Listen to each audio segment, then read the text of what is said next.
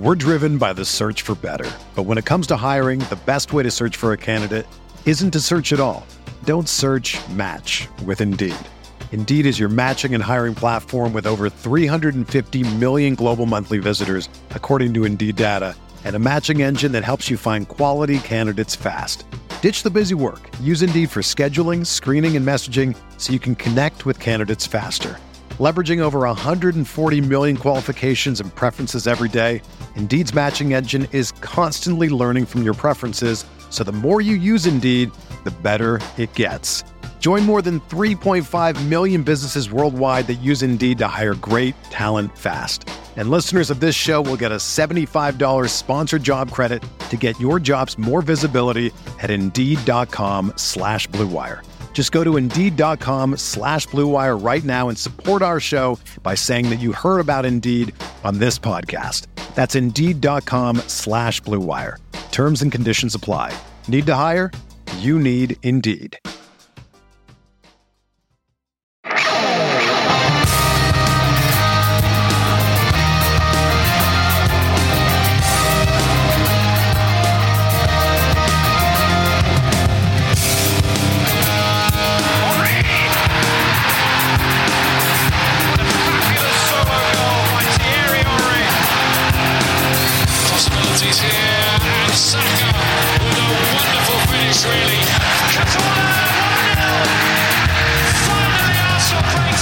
Bombshell news out of the Premier League offices as they're finally ready to get serious about spending.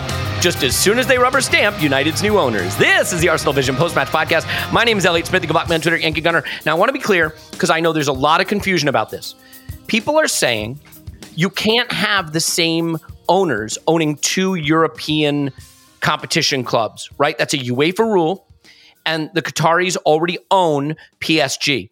And it's really important that we clarify this because this is how confusion exists. It is the Qatari International Fund Association that owns PSG. It is the International Fund Association of Qatar, Qatar that will own United. Very important distinction, right? No way that the two could possibly be interrelated. You can tell just by the name. Totally different. The words are in different order. They're literal. The words are literally in a different order. So it has to be different ownership group. So you have that. Uh, we are going to talk about the Manchester City thing. I will tell you that we did a long podcast with Tim and Paul and myself digging into the the ethics of punishing City and the the ethics of money in the league and where the league is going and what it means for Arsenal and w- would we take the points deduction or would we want to win it without that? We did a whole thing over on Patreon. So if you want a really deep dive, you can get it over there. Clive and I today are going to cover that. We're also going to cover United hilariously dropping points to Leeds at home. Um, and we will also cover United's potential new ownership, although briefly. And then we'll look a little bit at recovering from the Everton loss, the Brentford game on Saturday, uh, maybe some injury news and things like that. So a, a nice Thursday podcast for you. I, I got to tell you, we have so much exciting stuff coming up. We have three live events between now and the end of the season that I can't wait to to give you details on. So I know a lot of people have, have been asking, are you going to have an event near us? You know, are you going to have another one coming up? You know, obviously we we can only go so far afield with each one. We're going to try to spread out to new locations, but we do have two continents covered uh, with the three events we'll be announcing. So I'm excited to announce that we're going to be raising money again, and that's going to be coming up like it always does in April. And we're going to have some really exciting news around that. We're going to have some incredible giveaways uh, as we did last time and auction items as well. But uh, these funds, as it turns out, are going to help um, people who have been displaced from Syria and that was always in the plan. But obviously, that is so much more serious now with what's happening in Turkey and Syria. And of course, people in Turkey need the help as well. I think it's fair to say Syria is a war torn country. You know, this is a blow that they they couldn't take. They'd already taken so many blows, and there are already so many displaced. And it's going to specifically help children, and specifically related to the Arsenal Foundation. I couldn't be more proud of the work that we get to do with them, and I cannot wait to uh, raise money because this community does a lot of things brilliantly.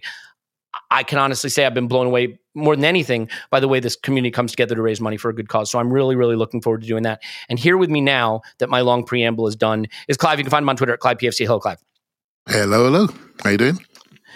Yeah, I'm doing pretty well. The coffee's starting to kick in. It's good. I've spent the last two days um, not being well, and I was like, "What on earth do I have?" And uh, finally figured out what I had. They they tell me I had uh, norovirus. Uh, you may know this by other names. There are fun, colorful names. The toilet virus, uh, you know, is is one in particular that you might like. Um, but there's a lot. There's a lot of names for it, and I can tell you that I have. I have been exploring the bathrooms of my house uh, in a variety of ways over the last 48 hours. So I apologize to patrons who are expecting a rewatch video of the Everton game, but let's be honest, the norovirus spared you of that uh, indignity. Clive, let's dive right into it because I haven't had a chance to talk to you about this yet on mic, and that is the allegations against Manchester City. As I said, we did a full pod on all the angles of it. I, I kind of want to get to the arsenal of it in a minute. But I, I'm kind of curious about this. The more the mood music around this amps up, the more I'm starting to lose my cynicism that ah, it'll be a slap on the wrist, it won't be anything. And I'm starting to think it may be something. Are Manchester City done? Could the Premier League plant such a flag with this case to keep the UK government off their back? Because the UK government are looking to put in an independent regulator. They don't want that. Could this be a scenario where there is, you know, it's funny in um in American college sports, there was something called the death sentence. Terrible name, but that's what they called it. Where basically they took a collegiate sports program and banned it from ever participating in competitive sports. And that's happened only a couple times in history due to infractions that you know really reach the outer limits of what could possibly be uh, imagined. We're into that territory here, and I'm not saying Manchester City will be banned from playing football, but could it be relegation? Could the ownership group leave? Could it be Pep Guardiola leaving at the end of the season? Could it be players fleeing the club? Are Manchester City, as we've known them, at least in the near term, potentially done?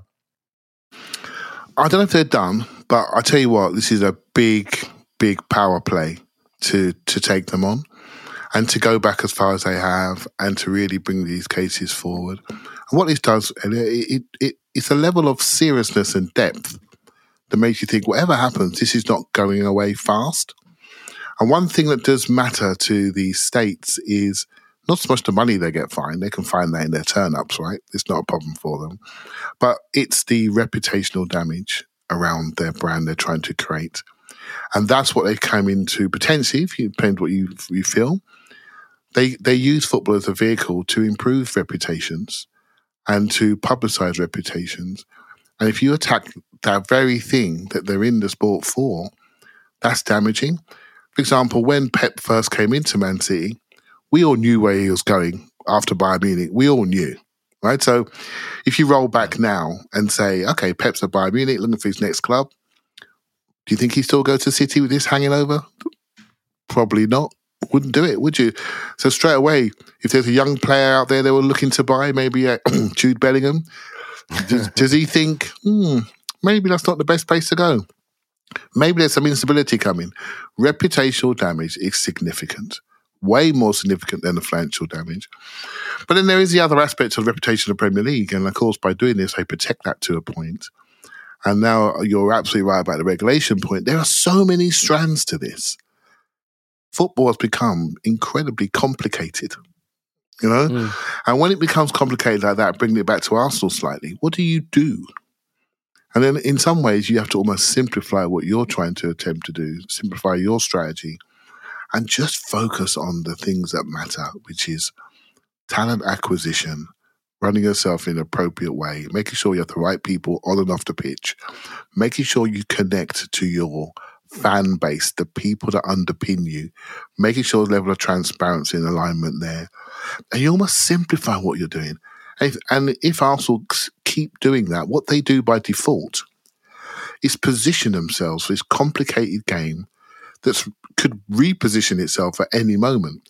I mean, this morning uh, there's another, let's say, failed Super League attempt, but there's another Super League fishing attempt, shall we say, that's out there. yeah. And mm-hmm. It's, it's just a sign of where the game is going. It is ripe for change. It is ripe for progress because it does lack regulation. It does lack a framework. It's just a money pit that has a huge social reach around the world and why wouldn't you want to be involved with that? There's no regulation around. So, what's this space, mate? What's this space? Yeah, and I mean it's it's interesting, right? Because on the one hand, this has been a shockwave through the Premier League, and on the other hand, I've never seen something met with so much of an eye roll. In some ways, it definitely smacks of the Casablanca. I'm shocked to find gambling in this establishment sort of thing, right? Um, but it's not that they were running afoul of the rules. It's that they were defrauding the rules. And there is a difference, right? Yeah. It's one thing if you just say, yeah, you have spending rules. I'm not going to, I'm, I'm going to break them. It's another thing if you're hiding payments and you know giving people sideways payments and and undisclosed payments and and doctoring the books and things like that. Then you get almost into a level of criminality and you know, I, I think ultimately for any league to exist, whether whether teams follow the rules or not, they have to agree what the rules are. Um, that doesn't even seem to exist in the Premier League. The the interesting thing here, ironically, from the sort of sports washing and good feeling side of it is you could make an argument. I mean, this is why it's really hard in this day and age for any reputational damage to stick. The Premier League could send City down, and it could be the best thing that happens to their ownership group right? Because they could do five pound season tickets and they could do kids days at the Etihad and they could fill up the ground with local fans and they could they could try to you know acquire a few more homegrown Manchester based academy lads right and they can they could do do all this um, stuff to engender good local feeling and by the time they come up you could be seeing articles like in the wake of disrepute Manchester City returned to core values and found their soul again, right? You can see the articles already, right? And yeah. and suddenly they're back in the Premier League as the team that proved you can do it the right way. Um, and we'll all be collectively rolling our eyes out of our eye sockets. But like the irony is like that that that is a path you could absolutely see happening. I wonder yeah. what what I, I, wonder what punishment they would accept, Clive, because look, they've already secured um, I think Panic at the Disco, pa- Panic at the Premier League is the name of the the uh, ba- barrister attorney yeah. that they've hired. Lord Panic at the Disco, um, uh, KSE or whatever, not KS, K, K, KB, King's Bench, King's I'm Bench, not a lawyer expert, mate. I don't know. I, I don't know. We, we, don't have kings and queens over here, so I don't. I don't know the acronyms. We got different acronyms. I, I have to sign everything Esquire. Uh, I don't. I literally don't. Um, but but the moral of the story is like they do seem poised to fight it. And I wonder what they would accept as a punishment. And Paul, it pains me to say it, had a great point on the Patreon pod. Maybe Manchester City's best outcome would be to take a points deduction this season. Because next season then is still safe, still open. They're not particularly favorite to be champs this season. So they punt this season's title which they're not really in line to necessarily win right now. They focus on the Champions League. The Premier League gets to look tough. Wow, a 10 point deduction. City still easily gets top four. And everybody gets what they want. The Premier League looks like they they really dug in and and, and gave a steep punishment to City. And City just you know, punts the back half of this season domestically, goes for big trophies on, on the continent, and starts off next season as as you were. Could you see a scenario where both for City and for the Premier League, that's the favorite outcome? And we will get to whether that would be the favorite outcome uh, for Arsenal and Arsenal supporters. No, I don't think that's the most favorite outcome. And the reason why is there are nine clubs in the Premier League that want them relegated straight away. And they don't care. Dog eat dog. They want them down. And then that's well, what tends three, to happen. The three in the bottom three want them relegated. That's for sure. Yeah, exactly. they want them relegated because they only care about their business models. I'm afraid. And I, and one thing that does concern me is the siege mentality that could appear at City. They know that Arsenal and Liverpool have been writing about them for ages to various parties, and so that so they know that. I, I don't see it happening. Your point about reputational repairing is a is a really good one because we've seen this in other sports in other countries, right? So I like my rugby. We've seen Saracens go down for breaking the wage cap. They're back up now, top of league, flying. No problem. You know, um, Juventus, we've seen it happen to them twice. Rangers in Scotland, one, another team that I sort of follow, they went down right to the bottom of the Scottish structure. The game struggled. Mm. So it took all the trophies. Rangers come back up, won a league title. They're back in the room. They're back in the conversation again. Not quite as good as Celtic, but they're, they're back in the conversation again. You can recover. You can recover. Do City want to take the medicine this year, next year, year after, or do they want to protect their reputation? I'm not sure which way it's going to go, but by putting 100 plus charges out there, they're, they're laying, the Premier League is laying out the land saying, we are prepared to go through this with you. And you have to carry that cloud over your reputation, over your brand and you may yeah. not be able to get the next brightest major or the next brightest player. Or do we say, I always remember a line Tim said to me about the news cycle, how it changes so quickly. Or do we quickly forget and we carry on? You know, and um, a year a year or so ago, Chelsea's reputation was in the mud. Now they're buying every player. No one cares about the previous ownership that laid the base for them to be the club they are today. No one cares. No one talks about it.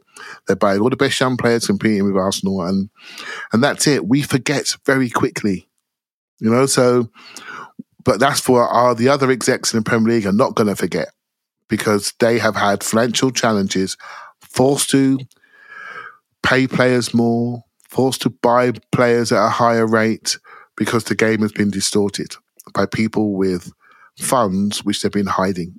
You know, so Mhm. allegedly, Elliot. So Yeah. yeah. I think um, it's going to be an interesting one to watch, and it'll be done in the mahogany rooms, mate. What we've done on grass. Yeah, and I mean, while City's certainly have the resources to what we call in an American legal system paper the Premier League to death, essentially meaning just tie them up in litigation forever. I don't know that that works in this scenario because the Premier League runs the Premier League. They have a, a great degree of latitude and autonomy over how they run their league. They have the sword of Damocles hanging over them with the independent regulator from the UK government.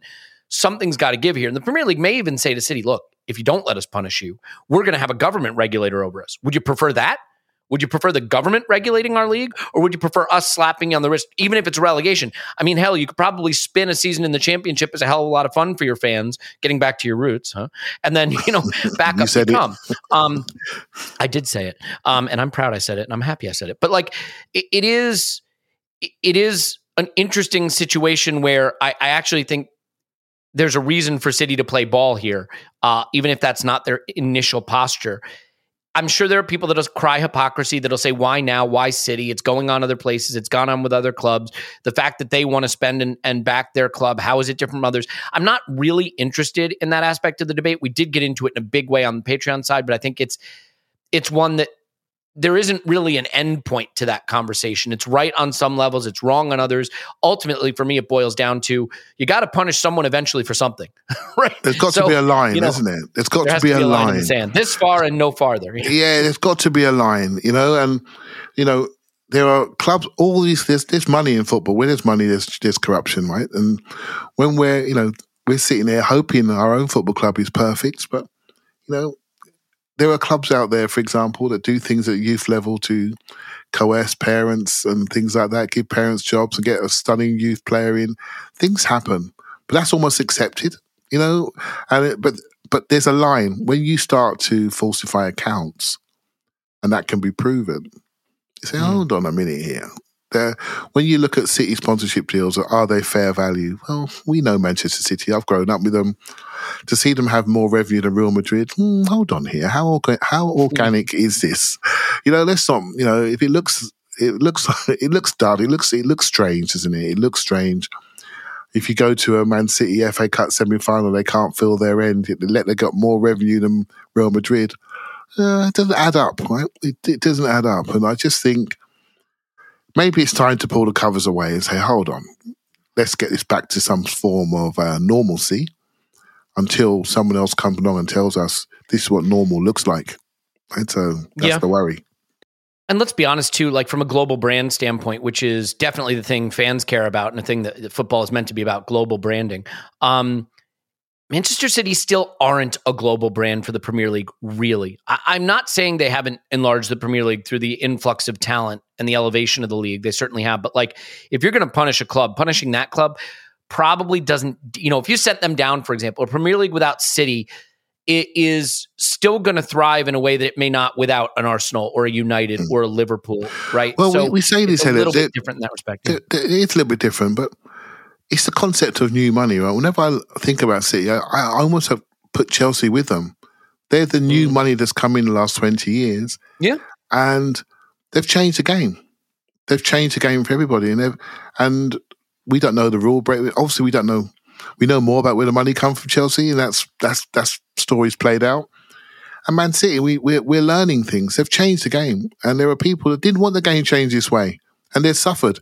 There are teams that have been chasing the the golden goose of the Premier League and potentially nearly gone out of business because they've changed the game. They've made the game different, and it, it's made the game expand to just a level that we're in danger of eating itself. You know, and um, and that's the worry. So who's going to slow this down? You know, uh, it doesn't seem to be slowing down. You know, the Premier League spent over seven hundred million in January in the transfer window, and that's and that's up. You know, it's just everything's going north. It's going up and up and up. You know, players who've had twenty six Premier League games, we can't even buy them for seventy five million pounds because the team we're trying to buy them from has no need to sell them because they have so much money. 26 yep. league games, 75 million pound for a centre midfielder. That's a lot of money. That's your Champions League money gone in one player. Right? So there has to be some form of calming down, please. Otherwise, there won't be nothing for any of us to watch. Nothing at all. The irony of City is that the one thing they did do that you have to credit them for, I guess, is they're smarter spenders. Like United are worse spenders. Chelsea are worse spenders, right? Um, you know, for a while, Arsenal were arguably worse spenders. Thankfully, we've corrected that. Um, so the irony of all this is City have probably spent better and been smarter in some ways now. It's easy to spend better if half of the transfer fee is hidden in a payment somewhere that you're not disclosing and shit like that. So, yeah. you know, that that may have an impact on it. I don't want to stay on this topic in this way for too much longer, but what I do want to do, and by the way, a few minutes back there was a phenomenal Elliot norovirus moment for YouTube watchers. I don't recommend it. Stay on the podcasting app. You don't want to see it. Um yeah, and I'm not editing it out. It's just staying out there because, you know, hashtag lazy life. Um so it comes to the the the arsenal of it and I think this is where there's been interesting debates, maybe idle debates, maybe not. What do we Arsenal supporters want this season? And I really look at this in two in two buckets. Bucket one is it's just a distraction for City, and I want you to weigh in on these two buckets independently, if you don't mind, okay. or talk about whatever you want. You know how we do it. Um, bucket one, distraction for City. It it gives them just one more reason. Players are on the phone with their agents. What's the deal here? Can I get out of here? Pep's thinking, you know, my integrity's been maligned, impugned, uh, disrespected. I, I need to I need to get out of here for my, you know, for the sake of my integrity and reputation. So distraction is bucket one. Bucket two is, do we want a points deduction for City? And I, I'm not asking the universe of Arsenal fans. We cannot speak for everyone. We can only speak for ourselves. So you, Clive Palmer, would you want a points deduction for City? Those are the two buckets. Do you see a distraction angle for City? And would you take and be excited about a points deduction for City? I, I think it could be option three as well. Will City develop a siege mentality? You know, and uh, sure. go the other uh, way. That's that's you know what that is. It's a little it's a little place in bucket one, like a okay. little a little mini bucket in bucket one that floats okay. around in bucket. An addendum. Okay, I got it. I got it. Yeah. So um, so yeah, I don't want to see them get a points deduction this season because we spent we've waited 18 19 years to get to this spot. And what we're all seeing and feeling at the moment although we're all nervous about when it's going to end where it's, how it's going to end we're excited at the same time. And we've earned this. On paper on grass statistically this is looking very very good. The age of everybody in the club is quite young. They're still learning there's development room. There's a chance here to grow beyond this and to really sustain at the highest level of the game. So I want that to be a, a nice green path. I don't want an asterisk anywhere near this work that's been put into the club. I don't want that. So, uh, but if we got two games to go and we're like five points back, I'd say, oh, hold on, about a ten point point deduction, right? So uh, I wouldn't care. Point, I wouldn't care so much, right? But I want it done the right way and the way we've done it. I, I like it without sounding egotistical. I think more than ever, the game might need Arsenal to do well. You know, and I know uh, it, we just happened to be at the club at the top, whether whether it was Leicester or whether it was Aston Villa or as another club, but we are the club that we care about the most. The game might not. It might not be the worst thing for the game to Arsenal to keep going the way they're going. You know, I, I, I really think we got to look at the moralities around Chelsea and City. Liverpool just hit a wall due to the, the pressure that City had put them under for four or five years. They've just hit a wall, right? And they'll come back again. Manchester United are returning and returning very quickly, you know? And so, and Newcastle are just around the corner, building slowly.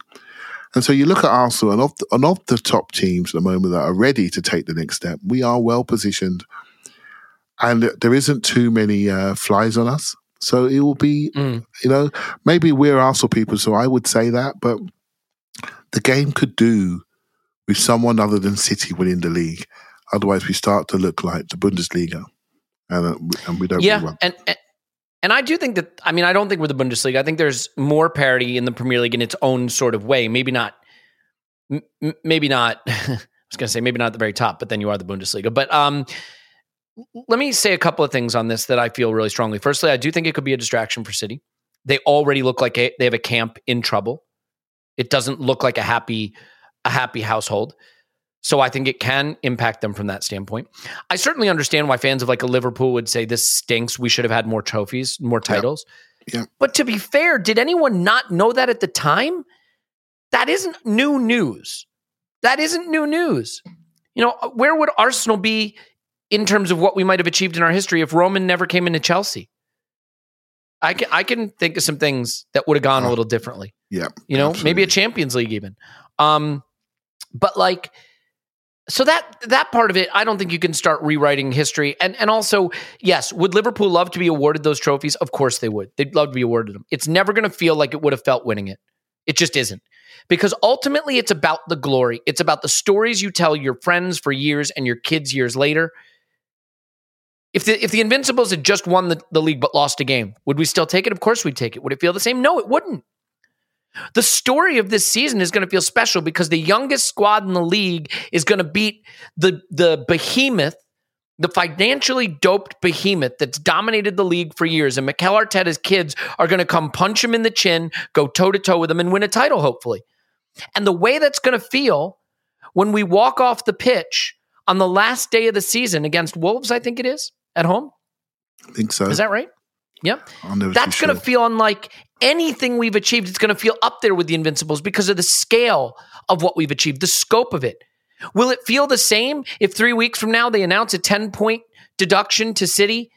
And, you know, United maybe get within five of us to make it nervy at one point, but we had two games in hand and then really we run away with it. Like, it'll feel great. It'll absolutely feel great. And if you want to take that, no judgments. Absolutely no judgments. But the glory we could achieve this way will be epic and it will last so much longer and you will feel it so much stronger and you won't have to fend because look football's so tribal right you won't have to fend off dismissals from rival fans saying ah you didn't really earn it all they'll be able to do is point and say wow your kids took down manchester city in their pomp that's incredible right after they spent all that money on the most d- devastating striker the league had seen in years so I I don't know. I mean, I want that. Now, Tim made a great point. Take the points deduction. If we win the title by more than the points deduction, we won it fair and square, and no one can say anything. If we win it by less than the points deduction, we still get to win it. So you get to you get to win both ways. The problem with that is like we both know the points deduction probably takes City's eye off the Premier League, and, and then it, it's a slightly different discussion. Look, another person in Discord made a great point too, Clive, which is they said, "Hey, if Manchester City get the points deduction, there's still 18 other teams that didn't beat us to the title. United still didn't. Chelsea still didn't. Liverpool still didn't. I, I, you know, uh, that other team from North London still didn't. I, I get the argument. I can't connect with it. And like I said, I am not judging anyone who said, give me the points deduction. Give me a 40 points deduction right now. I want to go toe to toe with this city and beat them. I may Me- feel me too. differently if we lose the point, lose the title on goal difference on the last day. But right now, I want the glory of of punching the behemoth in the mouth and knocking them out with our kids and Mikel Arteta. You know, Yeah, I'm with you. Uh, the feeling that I have right now is is the feeling of we're doing well in the competition as we know it. We've sat there, watched 95 plus points Liverpool and City dominate for four or five years. Liverpool were literally on course to win every trophy in the game last season, not far away from it. These teams were a mile away from us. Part of the excitement is we're now right there at that level, and it's happened within a year. And so for the level to change because of things happen off the pitch would take for me it would take away a bit of the excitement that I feel right? Maybe not right? We'll see what happens but that's how I feel in my in my gut right now hoping that we're going to win it the right way. But hey look that I can't it, this is all about emotion and the emotion is driven by not just what we're doing but how we're doing it. And I and that is really key. The how you operate the how you work the how you connect is everything for me. The what is a byproduct of how you operate. So we're doing it right. The how and the what. And I want to continue. Yeah, and I I couldn't agree more. So I think we should pivot here, right? Let's just pivot because there's a Manchester United angle to this story that we should address. We will laugh at them dropping points to Leeds, but uh, before we do that, I'd like to discuss them potentially having new ownership. United have never had an issue with spending. Like they've spent. The issue with United is they've spent terribly.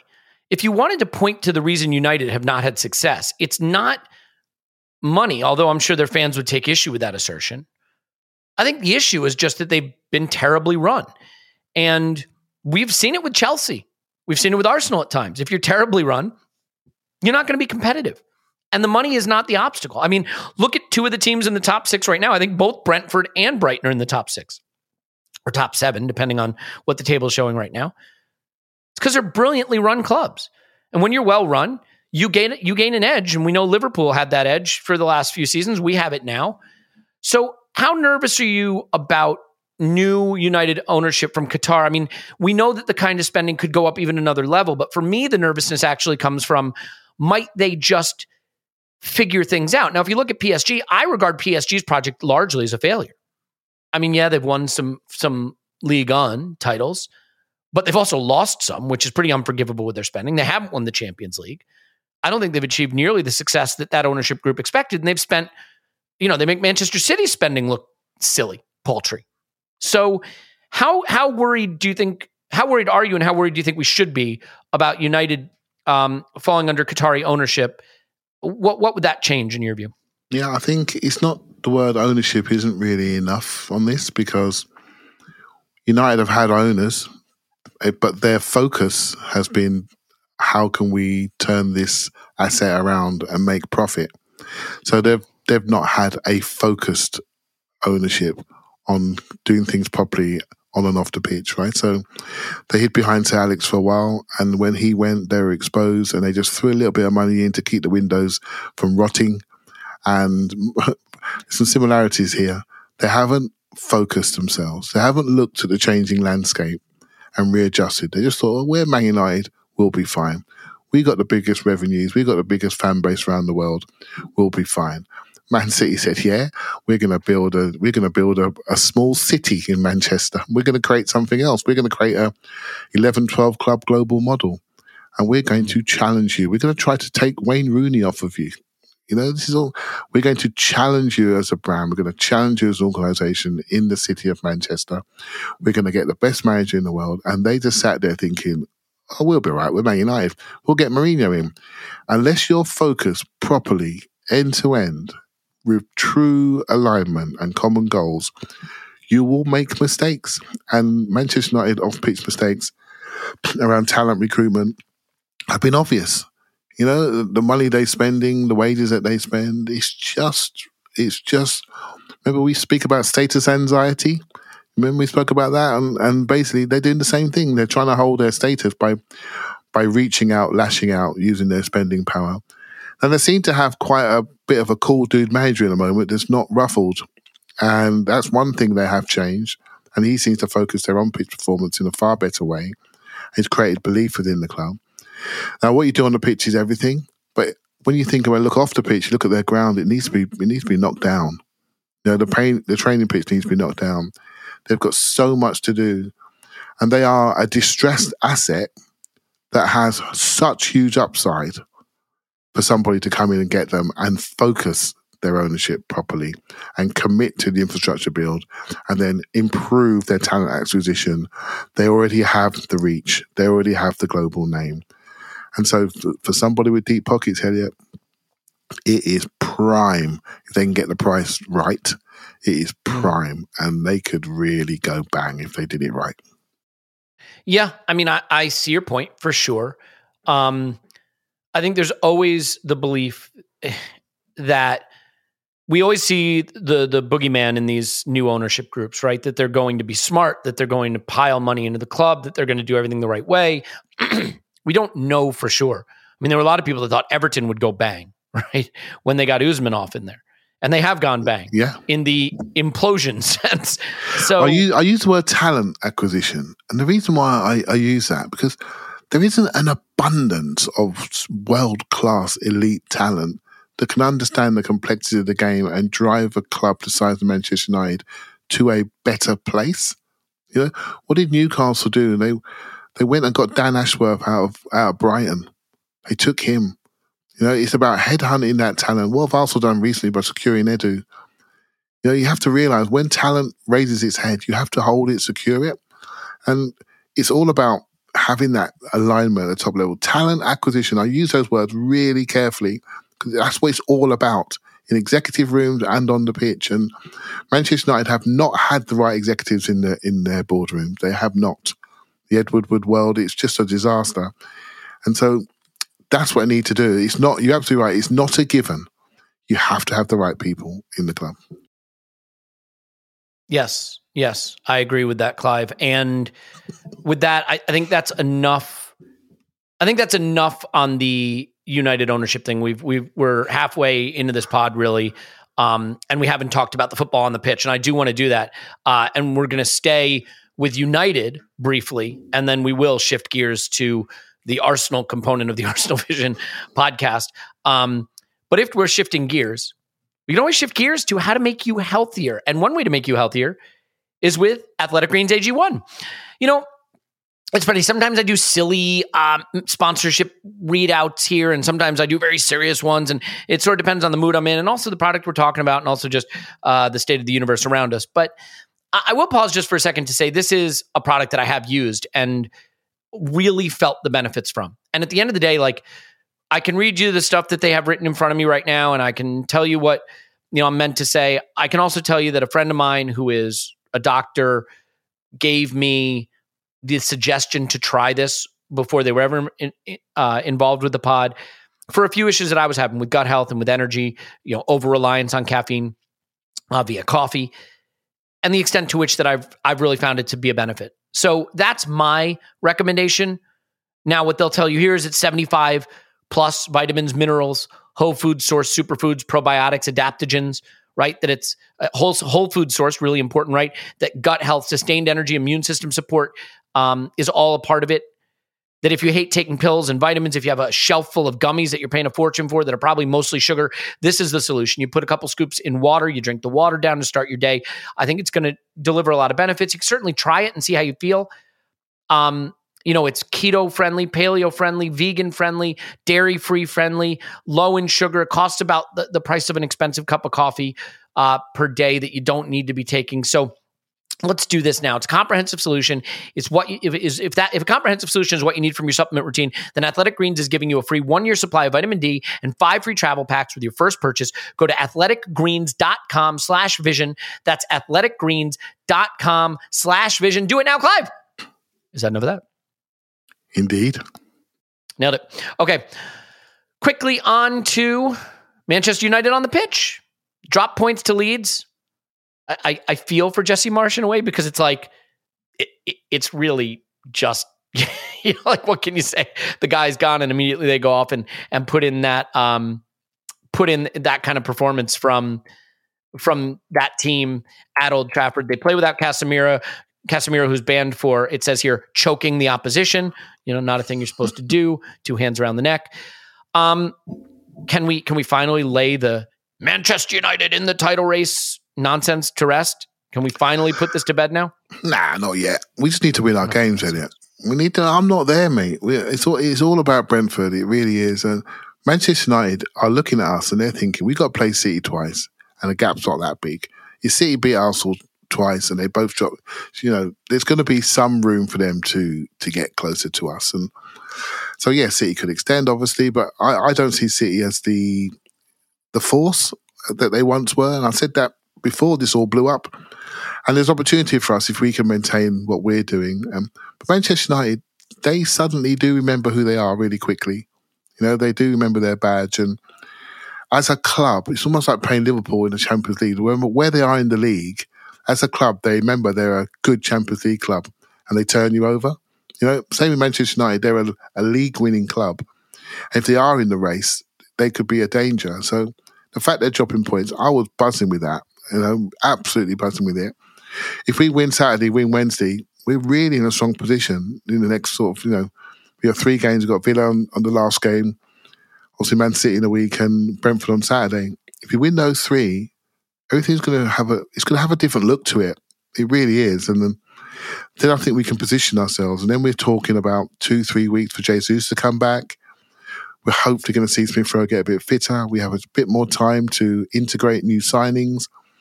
We have some midweek games coming up in March. We can we can then see the depth of the squad.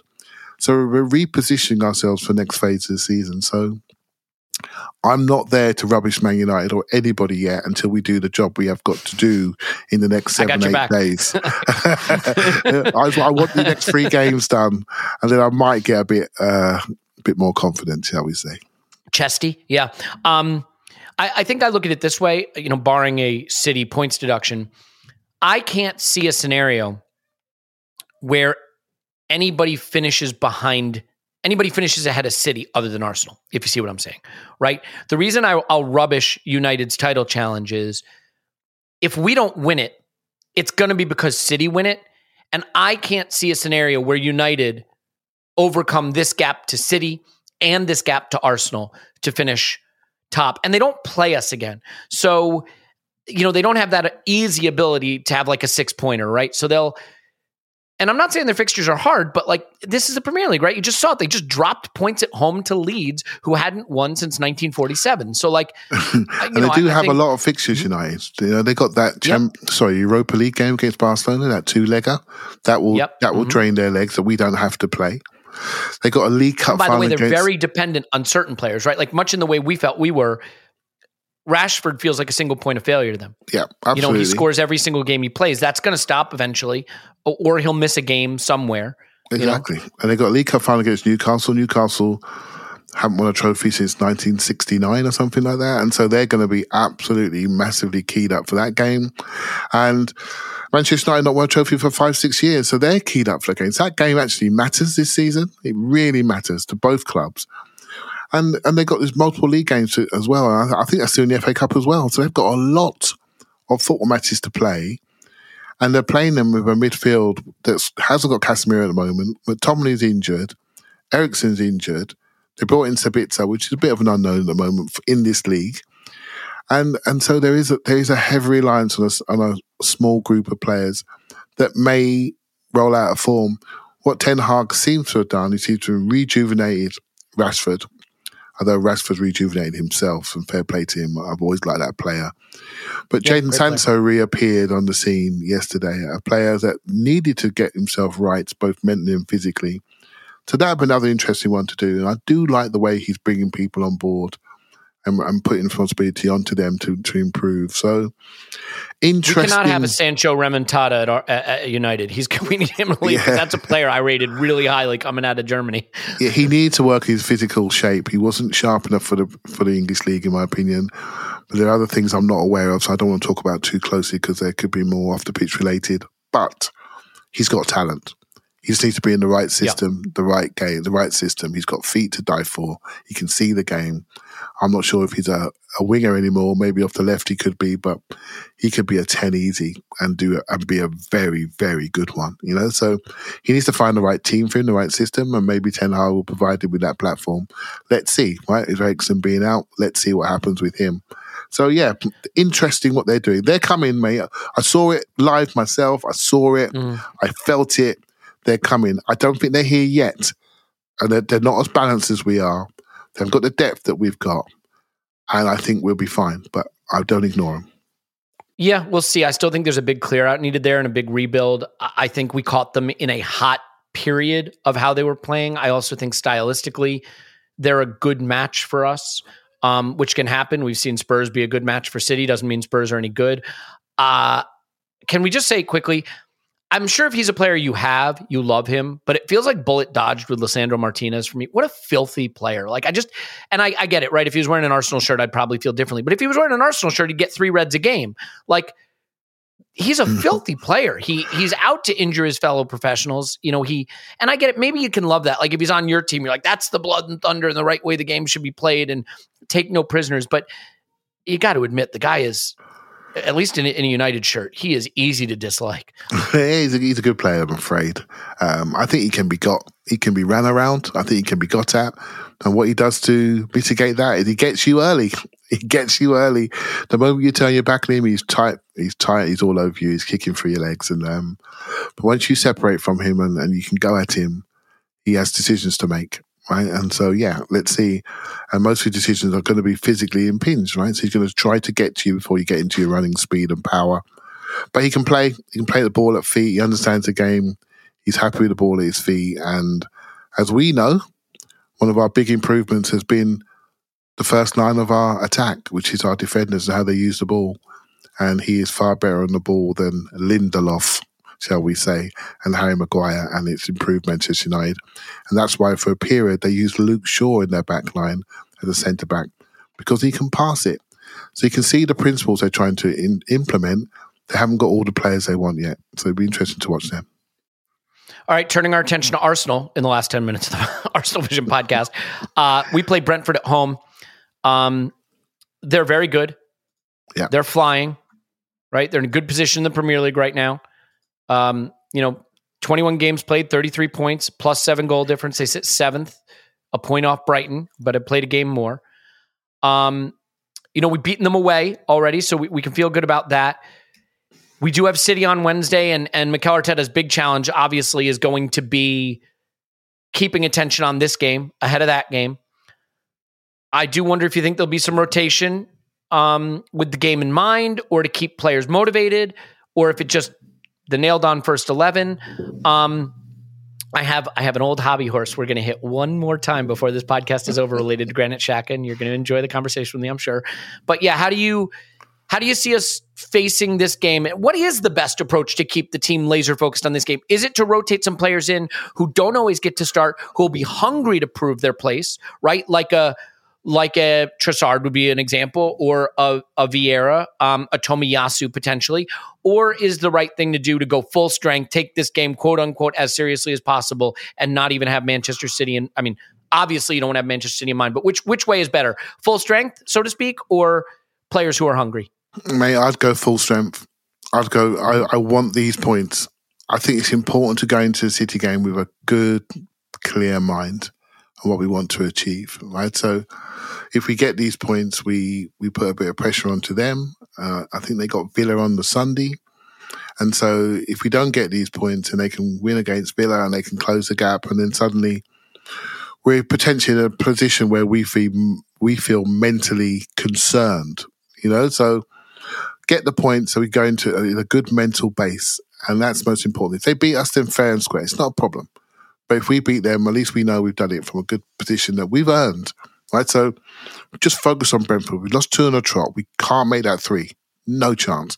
We got to beat them with everything they've got. You think about the two teams that caused us the most problems this year or stopped us scoring, really. That'd be Newcastle and Everton. And there are some similarities with Brentford. I may be doing them a disservice, but they do like to hit sides and hit the channel, hit the forward early if they're if they're able to get some form of control. They may go long. Everton went long. They didn't play the ball out from the back, so we couldn't really press them. So we were, we were having to play from our half, and I felt we played in the areas of the pitch far too long. So yeah, I think if you're Brentford, you're going to watch that Everton game, you're going to watch Newcastle game, you're going to try to do something. They've got a centre forward who can, you can hold the ball, it can stick to him and they've got sprinters off the sides, right? So all it needs is a set piece, and they're in business, aren't they? They're in business to try to work a position in the game. So I think we need to control the game, playing their half massively, move the ball quickly, make them realise that you ain't getting nothing out of us, you know. And um, I think that's key. Quick ball movement, everything we've got, get the points, then we roll into City in shape. And I think that's where I, that's what I would do, Elliot. Yeah, I think that's sensible. I want to ask you a Granit Xhaka question though. And by the way, we, we should mm. mention, right? Like there's news on Gabriel Jesus. He's sort of back in in in the world, but like I think we're probably looking at March for that. So we just gotta we gotta stay patient. We gotta stay really patient. I came across a chart. Everybody loves a statistics chart in football. People love statistics when you bring them up. Everybody agrees that they're great and, and everybody sees them the same way. And so it's never divisive. um, this chart was XG per 90, and goals per 90 for midfielders in the Premier League. You'll be unsurprised to learn that way out there on the upper right corner with high XG and high goals scored is Martin Odegaard. In fact, the only one with more goals scored but not as much XG is, uh, is James Maddison. Okay. Um, but I mean, they have totally separated. The, the next closest is Mac Allister. And he's he's way behind that. When Dia shows up pretty well in there, uh, Gundogan shows up pretty well, reasonably well. Bruno Fernandes is all right, not great, but down in the lower left hand quadrant of almost no xG and almost no goals per ninety is Granit Xhaka. Yeah, and he he's sort of in the Jorginho range. In fact, Jorginho higher on xG, and the Højbjerg range. The reason I bring this up is he's not playing center mid anymore. For him to be in the same range, you know, stat wise with like a Jorginho last season or the season before, the season before, yeah, you expect that. He is playing left eight. And I sort of put this out on Twitter and I want to ask it to you.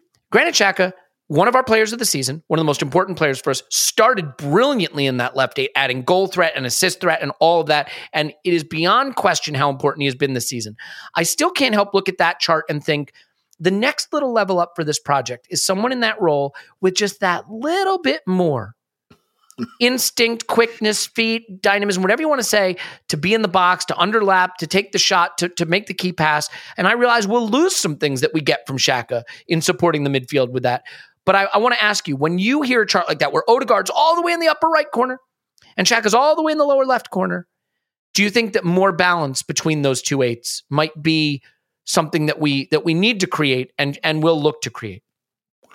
Depends how you see the interior of the team, right? So we have a six, is a is a is a single pivot that everything rolls around, comes in, comes out. So he's part of the back five.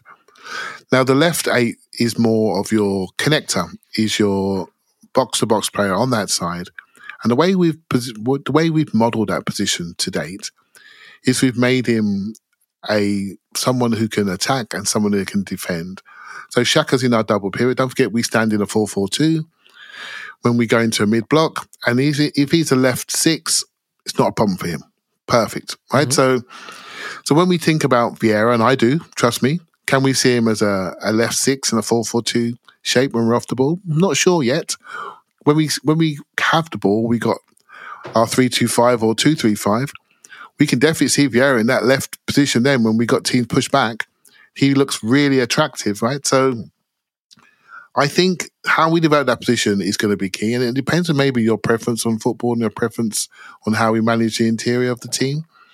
Now we are supposedly looking at Declan Rice in the in the summer, right? So just have a Declan Rice discussion right now. So for some people he's a six, for some people he's a box to box eight. I think he's probably both, which means that's the sort of player we should sign. I think as a six, he does a different role to Thomas Partey, much more simplistic, keeps the ball very, very simple. He covers very, very well, good in the air, and he has got a range of pass, but he hasn't got the pretty feet of Thomas Partey. We know that. But as an eight, I think he could be anything in that left eight position. I think his personality, his ability to cover the pitch, to storm into the box, to pass into the box, to create shooting opportunities.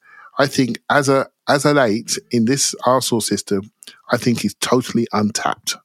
I really mm. believe that. I think we could have something quite close to what Bellingham offers Dortmund in that all action player.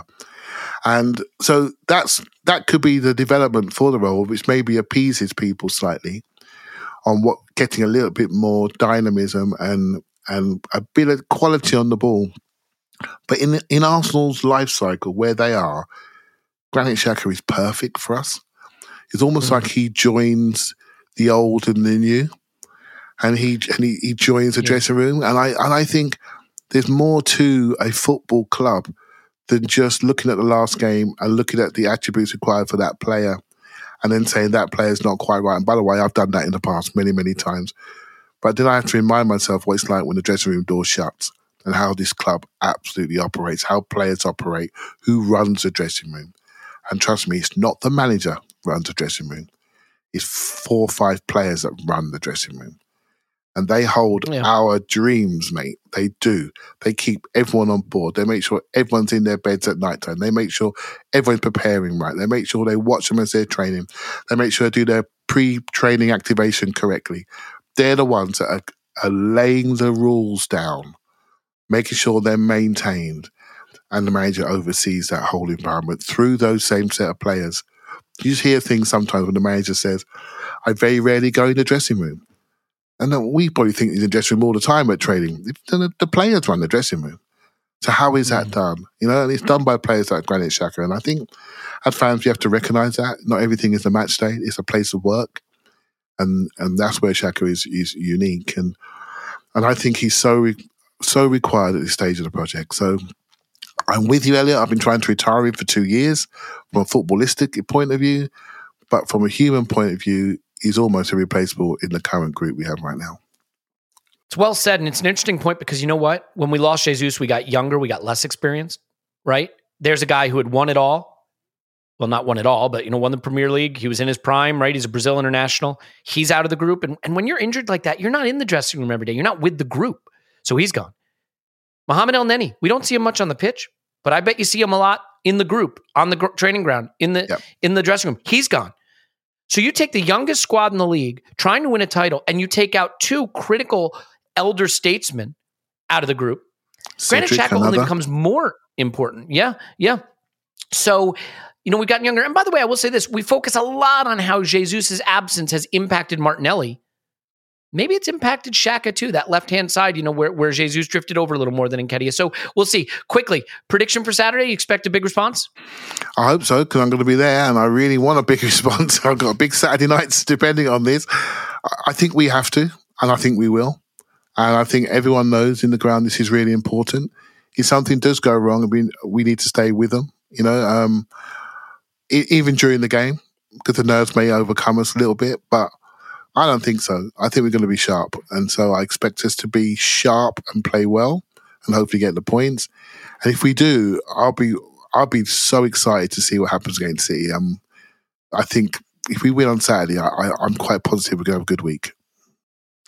If you've never uh, listened to Clive sending instant reaction messages drunk from the Emirates, uh, you're going to be getting them this Saturday, and that's reason enough to sign up. I think we're going to win big. I, I really trust this group. I think we're going to react, and I'm very, very excited to see it. We'll leave it there because I got a three year old trying to break into my recording environment right now. Uh, plus, I got nor- norovirus calling. Not that anyone wants to know that. Clive's on Twitter at ClivePFC. Thank you, Clive. Thank you very much. My name's Elliot Smith, the Black Man, Twitter, Yankee Gunner. Really, really big couple of days ahead for the club. For everybody, we'll have a lot of stuff covering it. We love you so much for being here. Thank you so much. We love you, and we'll talk to you after Arsenal 10. Brentford nil. Thank you.